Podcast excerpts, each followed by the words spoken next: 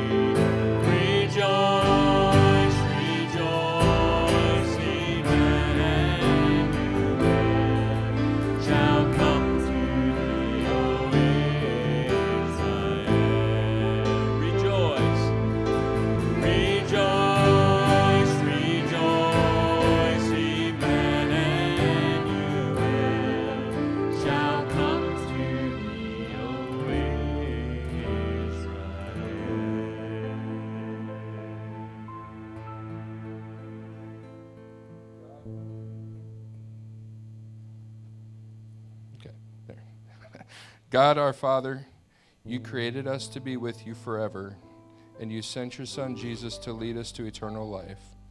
We ask you now to help us to pray with one heart and one mind as we begin this Advent season. We make this prayer to you through Christ our Lord. Amen.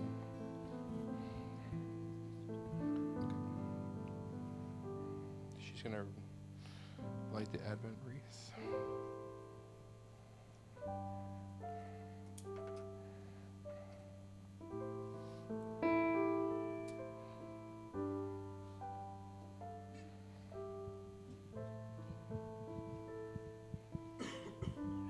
The Advent wreath is green, the color of new life and hope.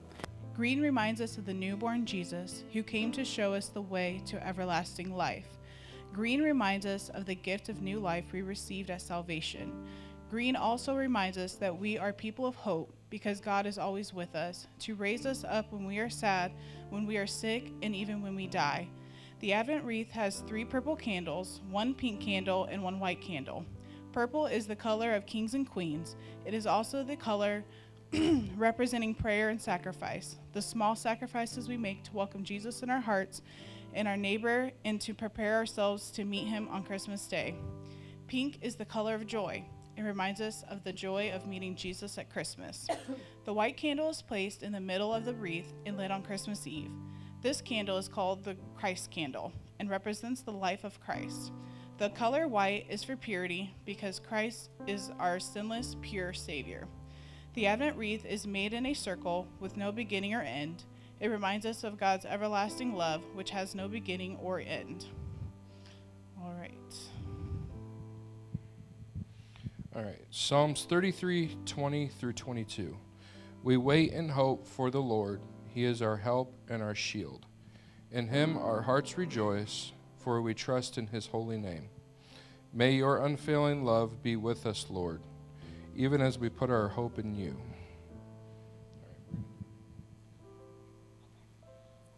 All right. Something's coming. And then, congregation, when it comes up, you will read along with me where it says many. We're waiting. We're eager. We're eager.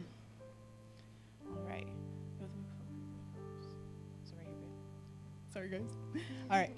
It's more than presents. It's more than life. We open the book of hope and read the promise. God will be with us. Our hearts are glad. We trust God's holy name. God's never-ending love surrounds us. Today we light the candle of hope. Our hope is in the Lord. And then we shall sing joy to the Lord.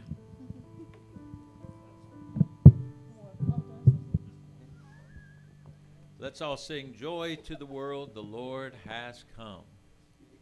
Let's stand as we sing.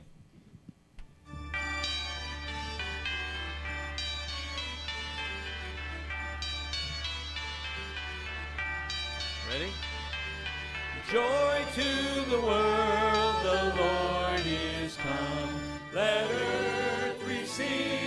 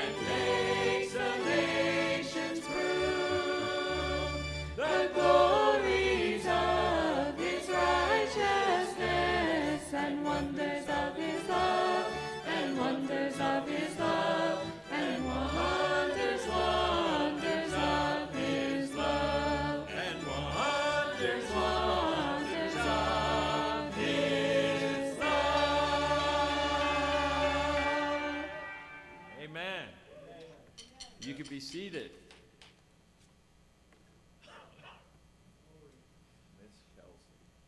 Oh, sorry, it's my turn. sorry. I'm sleeping at the wheel, guys. Okay. Welcome to the Light in Kent. We have uh, three parts to our ministry. We have Spark, Fuel, and Burn. Uh, this is the Spark service where we get uh, the fire started for the week.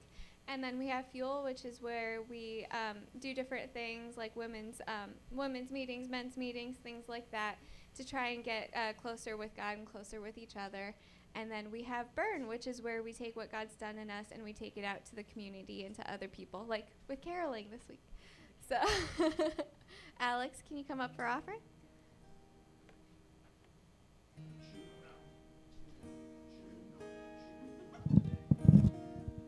There are two ways to give. Um, you'll find donation envelopes in the seat in front of you. Um, you can put those in the lockbox uh, on the way out, or you can go to thelightinkent.com and click on the little hand that says donate. We have PayPal set up there. Thank you.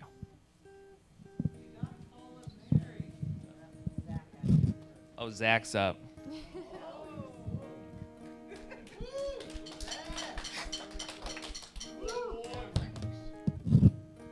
All right, so uh, next weekend, as you all know, we have caroling coming up.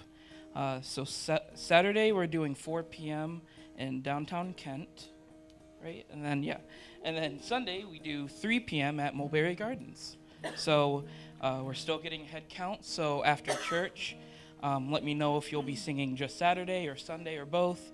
If you're gonna bring any food for Saturday, um, we still need to know exactly how much food and who's bringing what. Um, so see me, Kelsey, or Alex in regards to the food, and yeah. All right, Zach.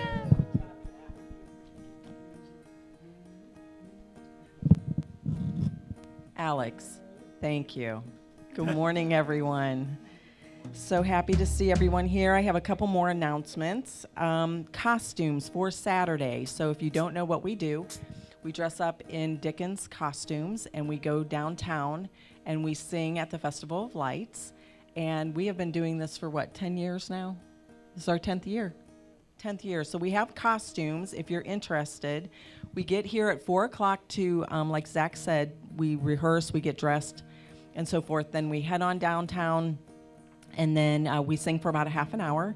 And weather permitting, we will stroll through downtown Kent and we will sing. We'll stop at a couple of places and sing. And then we all come back here and we have food and we have fellowship and we have a little Christmas thing going on. And so y'all are invited. If you would like to um, look at the costumes and see what fits you, uh, they're in the back, and Sophia and I will be back there after church.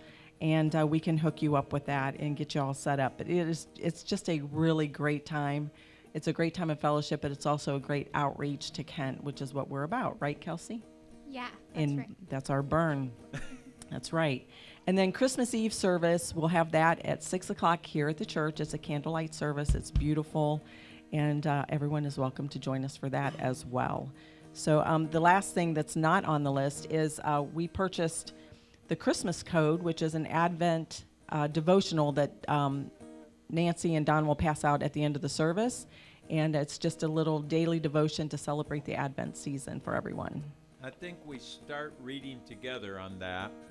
If everybody could start, I think it's Thursday. Oh. Okay. Thursday, December 1st. Right.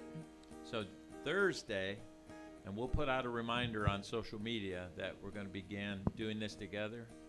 And then we kind of comment on our Light in Kent uh, messenger group. So if you're not on that, please uh, get with Mary.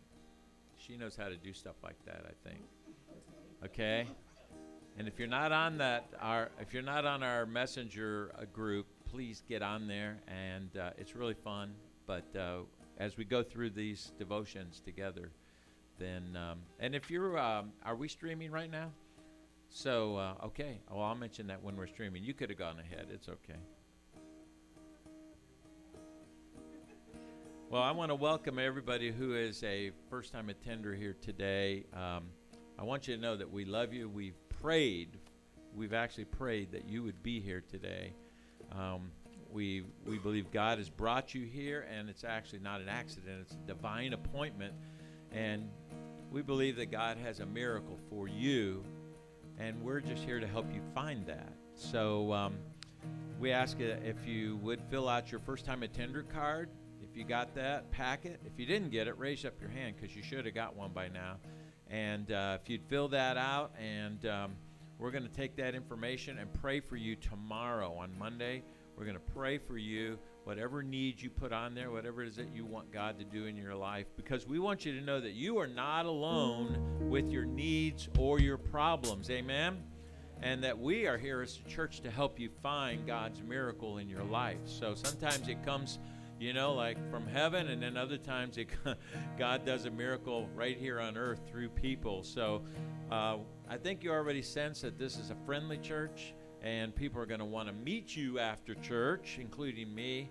And uh, we just want you to know this we care about you. You are super important to us. And somebody may even want to pray for you after church. So hopefully that'll be okay with you because we believe that God answers prayer. Anybody with me on that one? And we just want to see God bless your life. Amen? Well, let's stand. It's time to worship the Lord. How many reasons? Let's praise the everlasting God.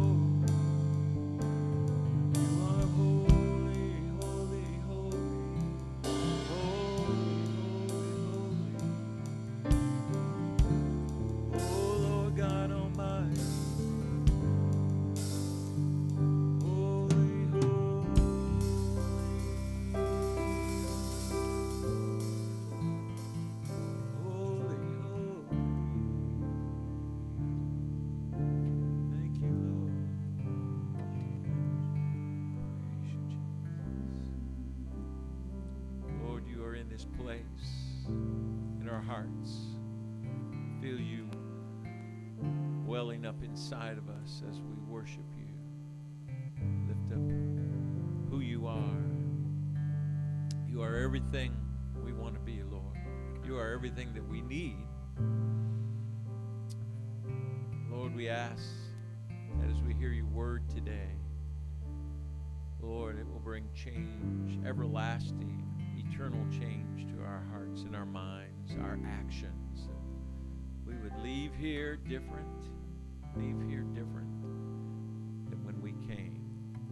Lord, help us to grow closer to you and help us to grow in you, Lord, in your maturity, in your kindness, in your love, Lord. Help us to grow in our patience. Help us, Lord, in every way towards others and towards you. Become more like you, we ask in Jesus' name. Praise, you, Lord Jesus. Amen. You could be seated. Thank you all for joining us today in this service. I believe the presence of the Lord is here. Powerful way. You know, when we lift him up, well, God is, He desires our praise, not because He needs our praise in the sense that makes Him feel better. What it does is it amplifies Him, it enlarges Him in our minds, in our spirit, in our life. And there's so much evidence in the Word that God Himself, He is blessed and He enjoys our praise. So, because He created us and we are people of praise, and He made us to praise Him. Amen? So it's just good when we can come together and do that. I want to thank you for joining us. This is The Light in Kent. My name's Larry Noel, and we are already beginning the Christmas season here. And um, we began with uh, worship today around talking about Advent already. If you were here in the service, we uh, lit these one our first candle of Advent, candle of hope, and we'll be lighting these each uh, week of Advent all the way up till Christmas. You know, we're going to have a great Christmas Eve service here. That this is wonderful, but wait till you come on Christmas Eve. It is. It will blow your socks off. It is an amazing service, and uh, it's not fabulous in the sense that we have all kinds of smoke and mirrors. We don't. We go the opposite direction, and it's like it's just very sacred and very sweet uh, service. And we sing carols and we read the scripture of the of the Christmas story. You can't get more exciting than that. And then we take communion together. It's a one-hour service. So if you're um, I hope each one of you can be here uh, on that day. I know there's a lot of family commitments, but if there's a possible way to be here from 6 to 7 on the 24th, we'd love to have you. Also, I want you to, uh, to reiterate, and for those who weren't here in the early part of the service, you just joined us. Um, we have a little devotion on. I don't know if we have any extras, but if you, this starts on the 1st, which is Thursday. So if we do have any extras, just uh, ask for it through social media, you know, through our, our Facebook. Just come in here and, and send us a message. You know how to do that. And ask for the Christmas code, okay? I almost feel like a televangelist all of a sudden, but there's no, we don't need an offering. We don't need anything from you. We would, if we have, eh, you know, while we have these uh, we, we would gladly send one to you. So let us know if you'd like one. It's going to be a great devotional that we go through together um, on Facebook, and each day we're going to hear comments from people as they go through this, what God is speaking to them. Well, as I said, I'm starting a series actually called Christmas at the Movies. And I did something like this a few years ago. And I love, nobody loves Christmas movies probably more than Mary and I. Last night I pulled out the official Noel catalog, which is a case about this big of Christmas movies. DVDs. That's just the DVDs. We're not counting the stuff that she tapes off of Hallmark. And she force I mean she allows me to watch with her every every year. We sit there and she has her t-shirt that says this is my Hallmark movie, Christmas movie T-shirt. She has the socks. Somebody took her cup, so you know we're going to get her another cup. But you know, it's just it's a great time. We love the Christmas season with your name being Noel, like ours is, and Mary's name is Mary Noel, so it just really means Merry Christmas, you know. Then you know we have uh, an affinity for Christmas, and so. Um, Christmas at the movies is what this is all about because we love a lot of the Christmas movies out there. They have a wonderful message, and um, we like to watch those. Last night we, we watched a bunch while we were getting the tree set up and things like that. We're celebrating Advent during these four weeks, though, and the name Advent is adopted from the Latin word adventus, which means coming or arrival the Greek translation was parousia, which in the New Testament they use that to talk about the second coming of Christ. So Advent just means, you know, the coming, the arrival. And with Advent, we're preparing for the coming of the Messiah as a baby, right? So both then and now, though, Christ's coming was prophesied. If people could have read the scriptures and understood what they were looking for and maybe read God's mind a little bit, they would have understood that this little baby was the Messiah and this young man who grew up 33 years old. He was the Messiah. But also now, there's so much evidence pointing to the coming of Christ again as our soon coming king, right? We're expecting that. But there's so many that aren't, just like the first time that Jesus came. So each week we're going to use a classic Christmas movie to focus on the incarnation.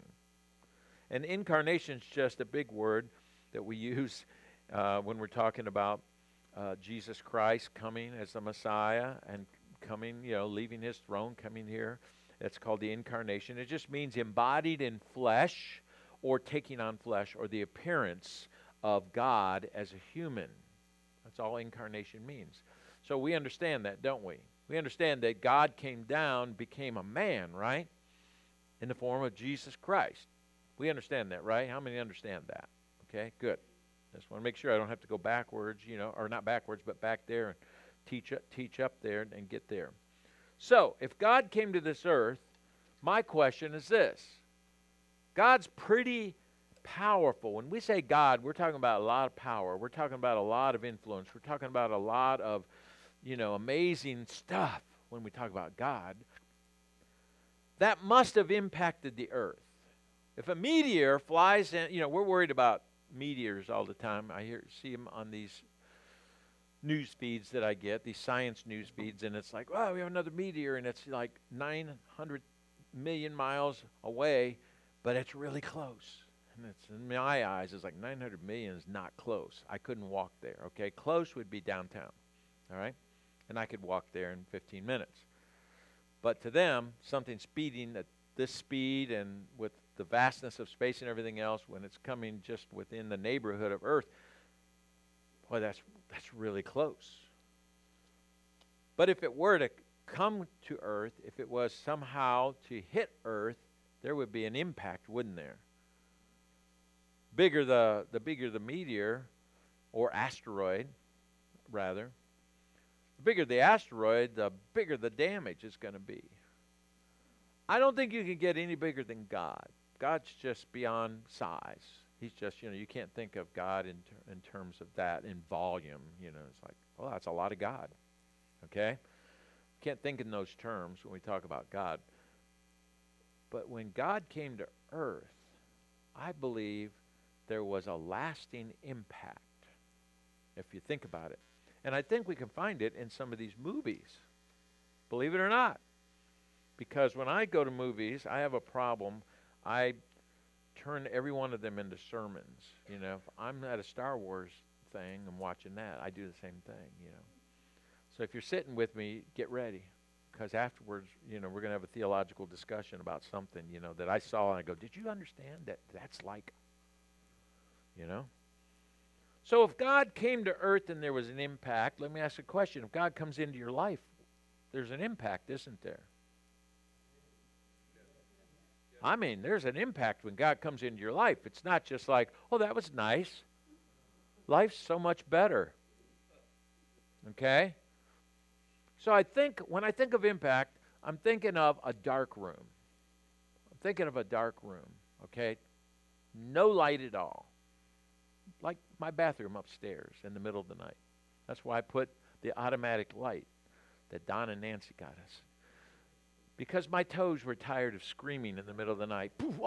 Who put that there? So a dark room, no light, and then the tiniest little light. It's amazing. This light right here is so amazing. Whoever, it's not just the cell phone, the invention of the cell phone, the fact that it has a camera in there, but it also, somebody was smart enough to turn that flash into a flashlight. And it's amazing. I mean, I have been in situations. I was in the attic yesterday trying to see i have this thing my furnace is in the attic and so are my christmas decorations so guess what i do when i'm doing my christmas decorations i change the filter and i keep a box of them up there so i'm up there and i have my little wooden handled screwdriver but it's dark on this side and i can't see real well okay? Because I'm the light's back here and I cast a shadow, and I'm like, I it's a slotted screw too. It's like who invented slotted screws? What was the deal? Was it just to make me frustrated? And the more you use it, the more it, it creates more wiggle in those cheap screws. So I've lived there for about 10 years. You know, we've had the air conditioner replaced about 10 years ago. And now they're just impossible to find. I'm like, hey. And then, you know, if you have trifocals like me, you're like this. You're like, which one should I use? Which one works, you know? And then I went, wait, you have a tool. And I popped this out and I went like that. Got it done. The impact that that little bit of light had on my situation was in- incredible. And how does light in a totally dark room, how does any amount of light affect the room? You know how it affects it, right? It creates light.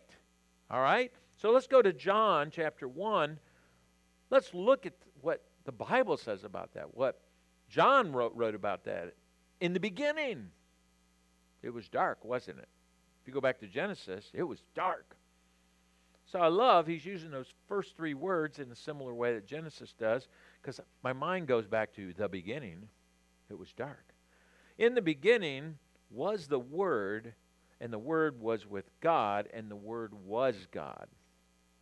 He was with God in the beginning, and through him all things were made. Without him nothing was made that has been made.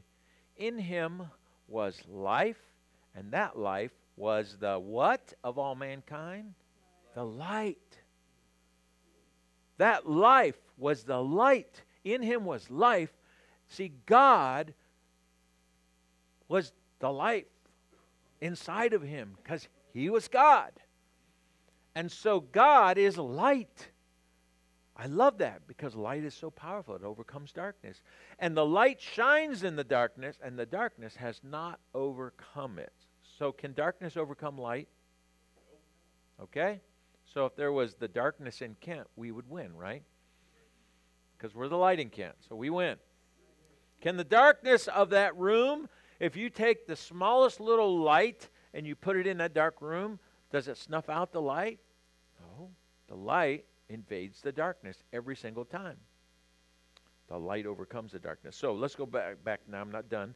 Verse 6. Verse 6 says, There was a man sent from God whose name was John.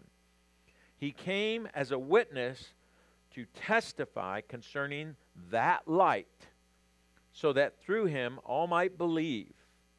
All right? Now, verse 8. Bring that up.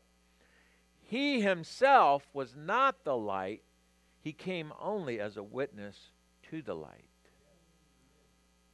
I'm not the light, but the light dwells within me, okay? A human being is ju- we're just a container, we're just a jar, we're just a shell. But when we're filled with God, we're filled with his light. We should be impacting wherever we go. We should be invading the darkness wherever we go. That's the way I see it. Okay? Verse 9 The true light that gives light to everyone was coming into the world. He was in the world, and though the world was made through him, this is just hard to even think about. So he created the world. The world did not recognize him. That's crazy. He came to that which was his own, but his own did not receive him. It's like, hey, I'm home for Christmas, fam. Who? Who are you? We don't know you. He came to his Jewish family, his Jewish earthly family, and they did not receive him. Mankind didn't receive him, okay? He created all of mankind. He was not received. Yet, to all who did receive him, to those who believed in his name, he gave the right to become children of God. Children born not of natural descent, nor of human decision or a husband's will, but born of God. The Word became flesh and made his dwelling among us. That's the incarnation we were talking about. We have seen his glory, the glory of the one and only Son who came from the Father, full of grace and truth. John testified concerning him. He cried out, saying, This is the one I spoke about when I said, He who comes after me has surpassed me because he was before me. Out of his fullness we have all received grace in the place of grace already given. That's interesting. All right, we'll come back to that later. For the law was given through Moses. There's a little explanation of what he's talking about. The law was given through Moses, and grace and truth came through Jesus Christ.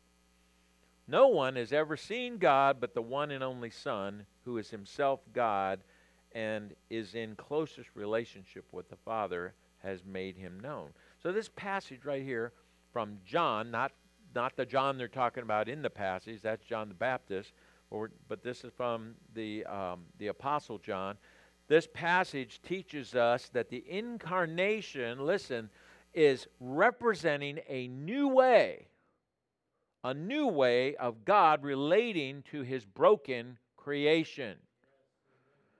This is a new way now. The old way, we know that. That was in the Torah, that's in the Old Testament, okay? We know that. He cared intimately about. He he wanted to have this relationship with his creation. But how did the incarnation, God with us, impact the world when Jesus came? First of all, I'm going to just say this the very concept of incarnation, the Word became flesh that we see in verse 14, is, was such a strange, well, it is a strange idea. It's very radical when you think about it. For us as Christians, you're like, yeah, Jesus came as a baby, virgin birth. God came down. Think about that now. If you're not in the Spirit, if you're not accepting of, of Jesus Christ as your Savior, or even the theology of God as we know God, how weird, how off the wall that sounds, right? That's like, what? It's no wonder people that only deal in science, you know, scientific proof, I should say, for everything, can't groove on this at all. I understand that. I totally understand that. Okay? So, this was really strange and radical for the Jews. Okay? When we get off, when we go, geez, what was wrong with them? Didn't they know a Messiah when they saw one? Say, well, just hold up a minute. See, the Jews were expecting a triumphant Messiah, like warrior, warrior Messiah. And all this time, all this time, they were taught to not intermarry with people that weren't Jews. Now, in today's world, this would not fly at all. This would like be politically, totally politically incorrect. All right? Because they were supposed to remain pure. Jews with Jews, that's it, okay? Abraham's descendants, special group of people, called out by God, loved by God, the apple of his eye, all this. And so, all this time, they had separated themselves, okay? Set apart from all the other nations. And they understood God's holiness because they were constantly they were constantly practicing holiness the best way they knew how. They had volumes on how to be holy.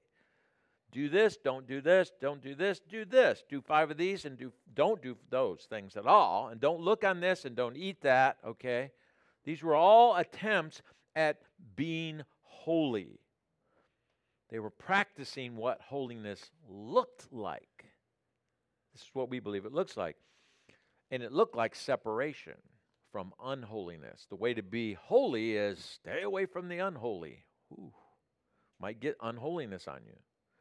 So that the idea that God would come to earth as a human child and then take on the sufferings and being part of all this mess in this broken world, it was kind of a hard concept to swallow because they were looking for this perfect person, this being to come down and go, Where are the Romans? And be like Thanos and just go, Wah! And, you know, things would just be right. This is what they had in their minds. But this is exactly the impact that the incarnation had on this world. You see, here's the impact. This holy God, we just sang, Holy, Holy. This holy God came into this unholy world among sinners. Listen to this. How hard is this to think about if you're a Jew back then and holiness is separation? So, holy God comes in to a mess. It's like having your white jeans on, girls, and you're standing around a pig pen, and all of a sudden you just jump in, okay? It's like, it's good. you're going to be messed up. they're like, it's impossible. There's no way God would just come in and be a part of this unholy world. But there's a reason He came to bear our burdens. Isn't that a wonderful thought? To bear our burdens the burden of sin, the burden of emptiness, the burden of loneliness, the, the burden of rejection, the burden of perfection, the burden of, the, of failure, of not being able to be perfect. Excuse me, Siri, I'm preaching. Don't talk to me. Moses gave us the law. What the scripture is saying here is Moses gave us the law. The law was not bad, by the way. There, John is not he's not ragging on the law here saying, well, you know, the law. Listen, Moses gave us the law, which was God's standards. They're impossible, by the way. They're impossible standards. How many of here kept all of the Ten Commandments? Yeah, that's what I thought. Nobody. And you're a Christian. You have the power of God, and you still can't keep all the commandments all the time. But here's the thing the commandments came from God. They were impossible. They were standards, high standards, but grace and truth came through Jesus, is what the scripture says. And we've, a- we've never actually seen God. We've never actually seen God. But we could see, people could see Jesus, which he was God in the flesh, the incarnation. And he was delivering God's greatest gift, which was grace and truth. That's what, that's what John said. Grace and truth. This is what Jesus brought. Is this, is this, I'm going to get to the movie in a second in case you're not entertained yet, okay? And see, let me tell you truth. In today's world, people are sick of Christians pointing their finger and telling them what they're doing wrong. We think that's truth. We think, you know, well, I'm going to show them, hey, you're messed up over here, and you shouldn't do that, and I don't like that either, and I'm sure there's something in the Bible about that. I'll find it if you give me long enough. but here's what Jesus, he pointed his finger at religious fakes.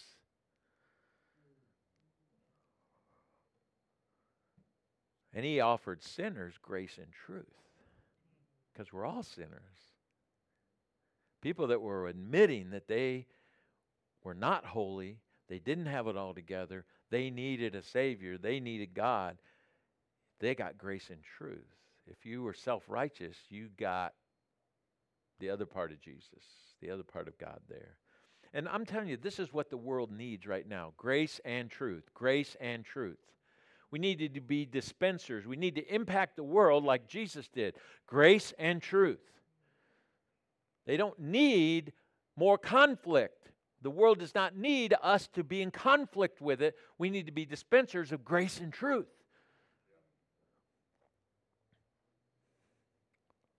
So let's go to the movie, okay? I got a little heavy there. So let's go let's let's go to the Miracle on 34th Street. I watched this last night just to get, you know, to get it back in there and I love watching this in the black and white, the original 1947. So, after a divorce, to set it up, in case has ever, anybody not seen the Miracle on 34th Street? Okay, so here, this is for you. After a divorced New York mother hires a nice old man to play Santa Claus at Macy's, she is startled by his claim to be the genuine article. When his sanity is questioned, a lawyer defends him in court by arguing, next picture, he's not mistaken. All right? So, when I watch this, I see an illustration of how meaningful the incarnation is. The incarnation, God coming to earth, showing us who He really is. Okay? Dispensing grace and truth through His Son, Jesus Christ. So, when the real Santa Claus ends up getting a job working as Santa in a department store, Macy's, everybody is totally inspired by this character. Totally inspired because he's different. And, and there's even a court case where they seek to show that he's totally lost it. He can't, you know, he can't be. He's saying that he's Santa Claus, but he can't be Santa Claus because there is no Santa Claus, right? Now, I'm not here to talk about Santa Claus. Whether you know whether, and so children, ask your parents if there is a Santa Claus. All right, don't ask me. So I'm not saying there is or isn't, because I don't want to get in trouble with some parent. But this is not about magic. This, this movie to me is about his interactions with children. If you watch this movie, there's one part that I'm thinking about right now, and it's making me, it always does this to me. And these kids are coming up, and he's being the Santa Claus at the department store at this one scene. And the thing I realized is he focused in on each child's need. Was that child perfect? No. Did that ch- were some of those children messed up and selfish? Yes. But he didn't look at that. There's an old song that says he looked beyond my fault and saw my need. And I watched him, Santa Claus, this guy who's supposed to be really Santa Claus, and he's at this department store playing the fake Santa Claus, which is weird. And he is focused not on the adults, not on the crowds, not on the child's imperfections or anything else, but he's focused on that child's needs. There's this one part where he does sign language for a little deaf girl. Of course, Santa Claus can do sign language. He can do anything, right? And, and a child that wants a father, he listens to that need. The part that gets me every time is the little Dutch girl. And the, and the adopted mother goes, Well, you know, she doesn't understand English, but just pat her on the head and give her a toy, and he begins to speak Dutch to her. And they sing the little Santa Claus song, then, you know, that I'm going to learn someday just to aggravate people. See, he's simply with children in a busy time of the year that seems to really be all about adults. We try to make it that it's all about kids, but it's really all about adults. And John 1 doesn't tell us any of the stories that are found in the other gospels about how Jesus treated people. John doesn't do that. He doesn't talk about how he shows all this care and attention. Doesn't that's not recorded in John. But what John is doing is he's focusing on the theological backing that we have for understanding the incarnation. How is that? Well, verse 14, he says, He made his dwelling among us. All right, and in verse 9, he said that he is the true light that gives light to everyone. So now we see what the incarnation was all about. He came to dwell among us to show us the light, to shine the light, everybody, to be the light in a dark world. It was a dark world then, it's a dark world now. And just as Kris Kringle burst into the lives of everyone he encountered in this movie, I mean, there wasn't anybody he didn't mess mess up, you know, change their life. You know, there's the man, the single guy that likes the woman who works at the department store and impacts his life. Impacts the mother's life. It impacts the child. Impacts the guy that is the fake psychologist that works at the um, department store. It messes him up terribly.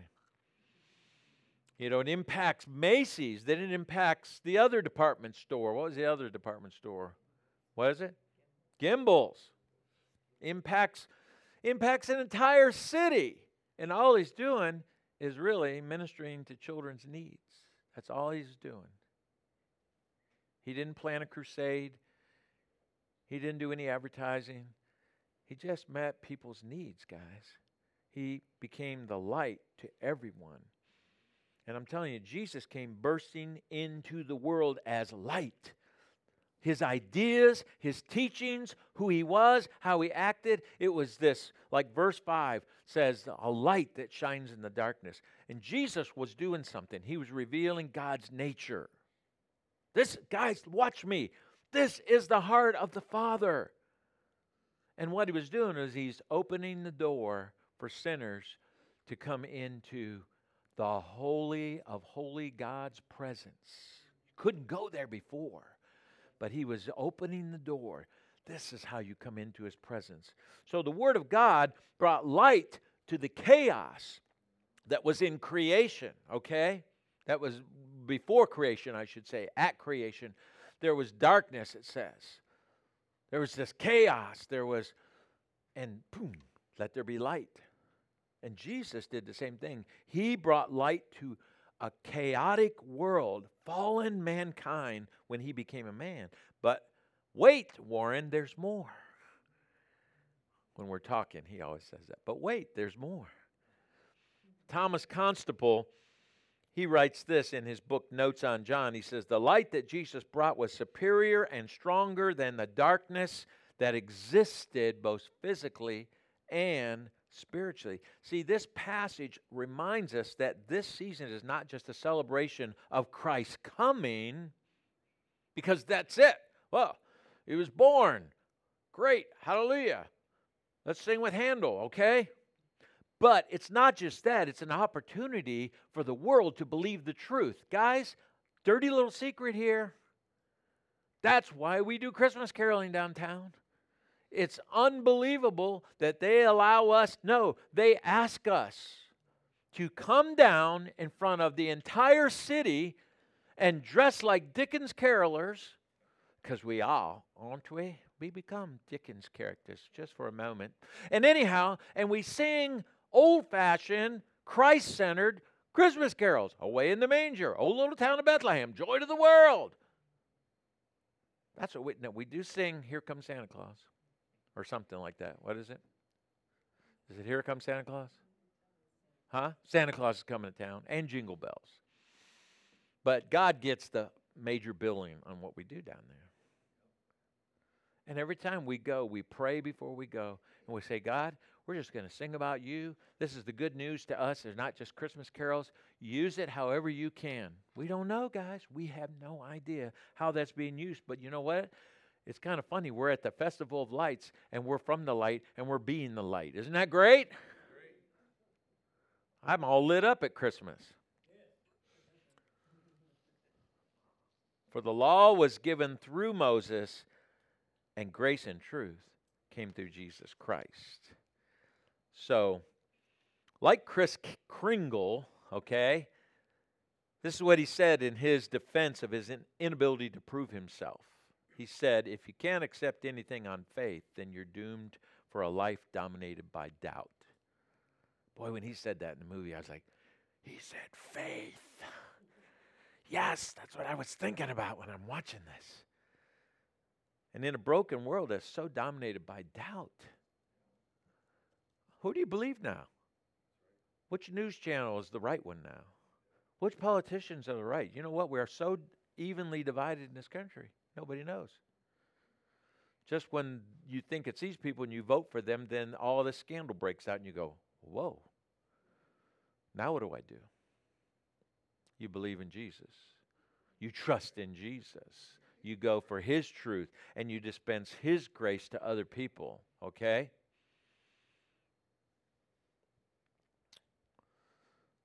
There's people that desperately need the faith that we have. So, um, what is the incarnation? Tim, you can come. What is the incarnation? And what does Christmas really say to the world? I'm going to tell you what the incarnation really says. God's been working behind the scenes, everybody. He's at work. You may not know He's working, you may not see Him working, but God has been working behind the scenes. And I'm going to tell you, the incarnation's not about degrading the way that God dealt with His people before Jesus. It's not about, you know, well, that was the law. That was not the time of grace. There was grace then. If there wasn't grace, he'd have wiped everybody out. There would have been nobody left. When your own people worship idols, when you've shown them incredible miracles and done so much, you've fed them, you've protected them, you've sent armies to fight for them, you've had angels surround them, and all this, and they still are unfaithful to you, there was a lot of grace going on there, a lot of patience that God had. So we're not here to say, well, you know, the time before Jesus. But what we're doing is we're we're celebrating God's perfect plan across history. That's what we're going to do. And God showed himself, his holiness, his power, and his faithfulness through the Torah.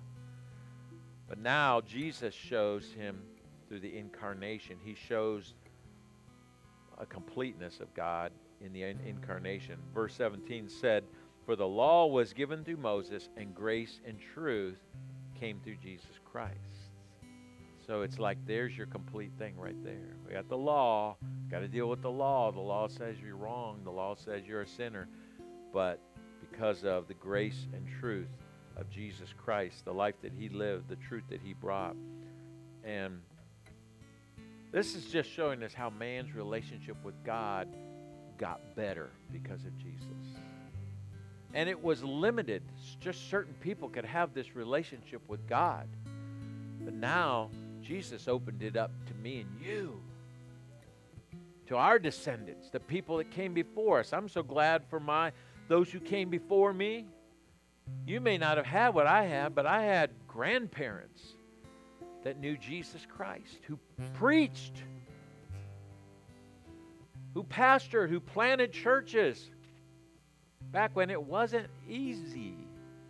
In fact, you faced persecution for the beliefs that they had. I'm glad I have that. Not everybody has that, but I'm going to tell you something. There is truth for all. God opened His truth and His grace to everyone through Jesus Christ. So we don't have to be raised in a family or come from, we don't have to be Jewish. We don't have to be Pentecostal. We don't have to be Catholic. We don't have to be in. Says, This is for anyone. You come to me, okay? You can be an atheist, and you can come to God right now. Whatever you call yourself, it doesn't matter. The door is open because of Jesus Christ. And in that movie, I remember people refused to believe that this guy was Santa Claus. Okay? They just refused it. And then Kris Kringle showed up and he demonstrated his identity by the things that he did. He didn't do any magical things, guys. He was just different. He had this light about him, this something different about him that everybody noticed. I want to be like that, don't you? I want to be where people go, who is, who is that masked man that just came through here? And the reason that he came was why? Because of the commercialization of Christmas, right? Remember that if you watch the movie? I got to go do something about it. I got to go, you know, we have to make a change or there won't be a Christmas one day if I don't go and save Christmas. And he came to remind them of the true meaning of Christmas, and they just thought he was a crazy old man. And Jesus came to earth. He fulfilled all the prophecies of the Messiah. God's people had waited for hundreds of years, and here he comes with this message of hope from God. And God's people wanted a warrior, of course. And Jesus said, No, I'm coming with a message of love. Love your enemies. Turn the other cheek. Do good to those who despise you. And nobody, with that message, nobody could believe he was the Messiah.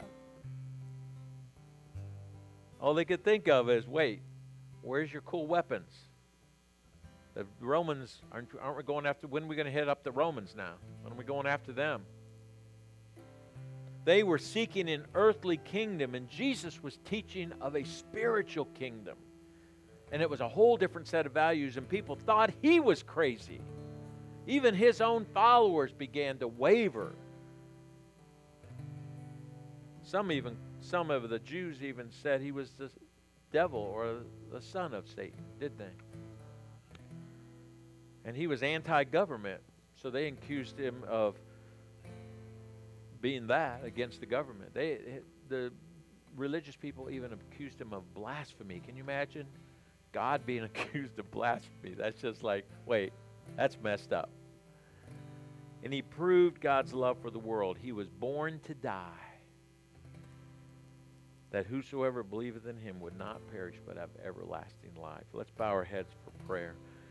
Lord, thank you so much for the for the incarnation. What a word because it there's so much that pours out of that word.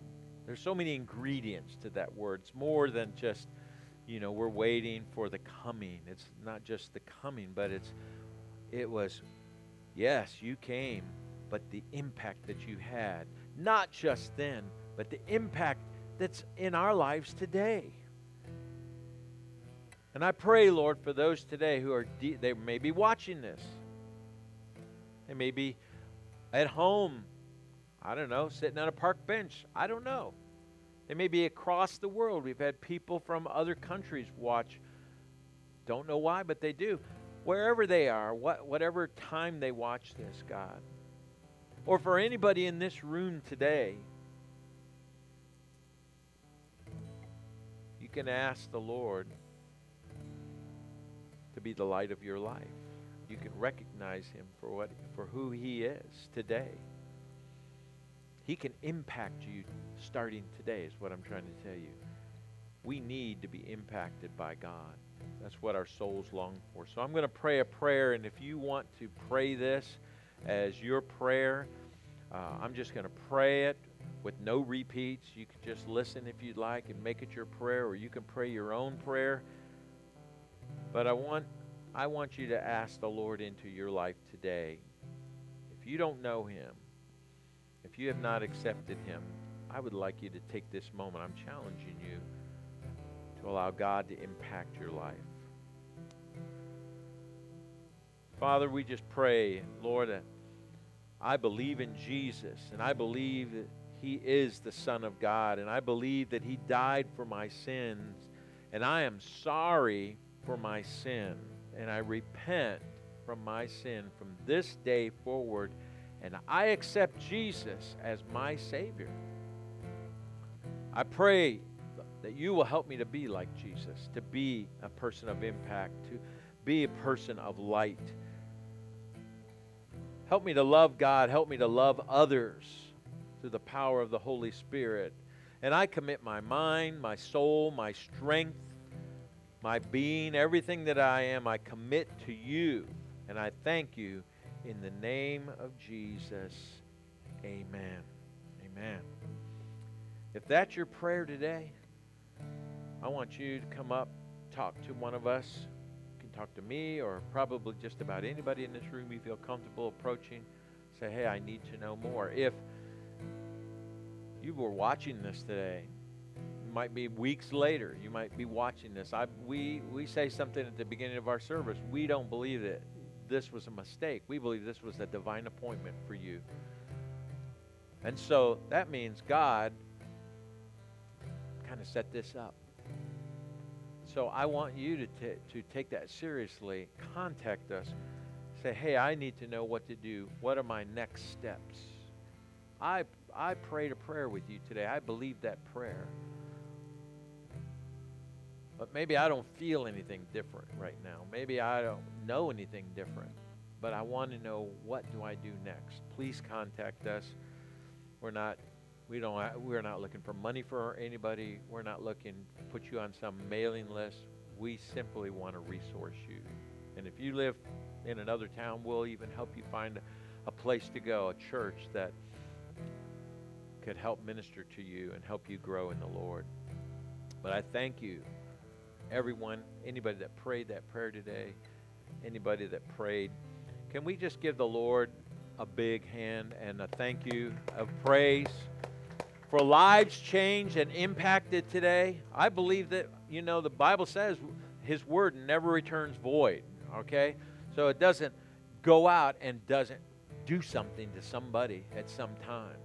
So um, I believe that, and that's why we're doing that. We're doing that by faith. Well, I want to thank you uh, for being here today and for those who have joined us through our streaming. Next week, the movie that we're going to be um, preaching out of, so to speak, will be the Polar Express. Okay? Yeah, the Polar Express. And um, uh, if, you, if you wouldn't mind helping us share our uh, broadcast here, like it, make a comment on Facebook, YouTube, Spotify, uh, on our podcast. We sure would appreciate it. It helps us get the word out organically there, and it goes out through social media. Uh, you can also go to the lightinkent.com, and it's got information about uh, our church. If you uh, want that, hey, if you're in the Kent area, we would love to meet you. How many would like to meet some of these folks that are, yeah, like Zach and Jessica did. Okay, they were they were like uh, you were like uh, I don't know watching for a, a several weeks or months or something. Yeah, yeah, a month or two, and they were stealthing us, you know, and then they, they all of a sudden popped up. So you could do that too. We would love to meet you. We're just in love with them now, and we would love to meet you too. God bless you, and uh, we look forward to having you join us again.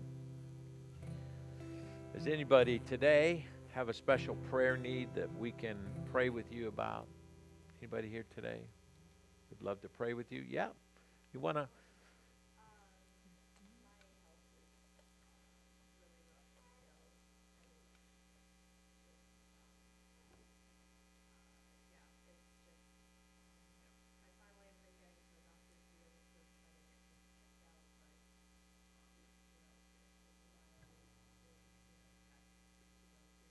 Sure.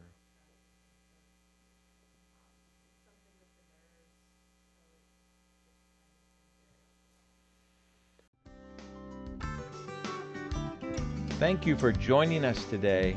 The original version of this message can be found on our website at thelightinkent.com. For more information, you can also reach out to us at info at thelightinkent.com or message us on Facebook.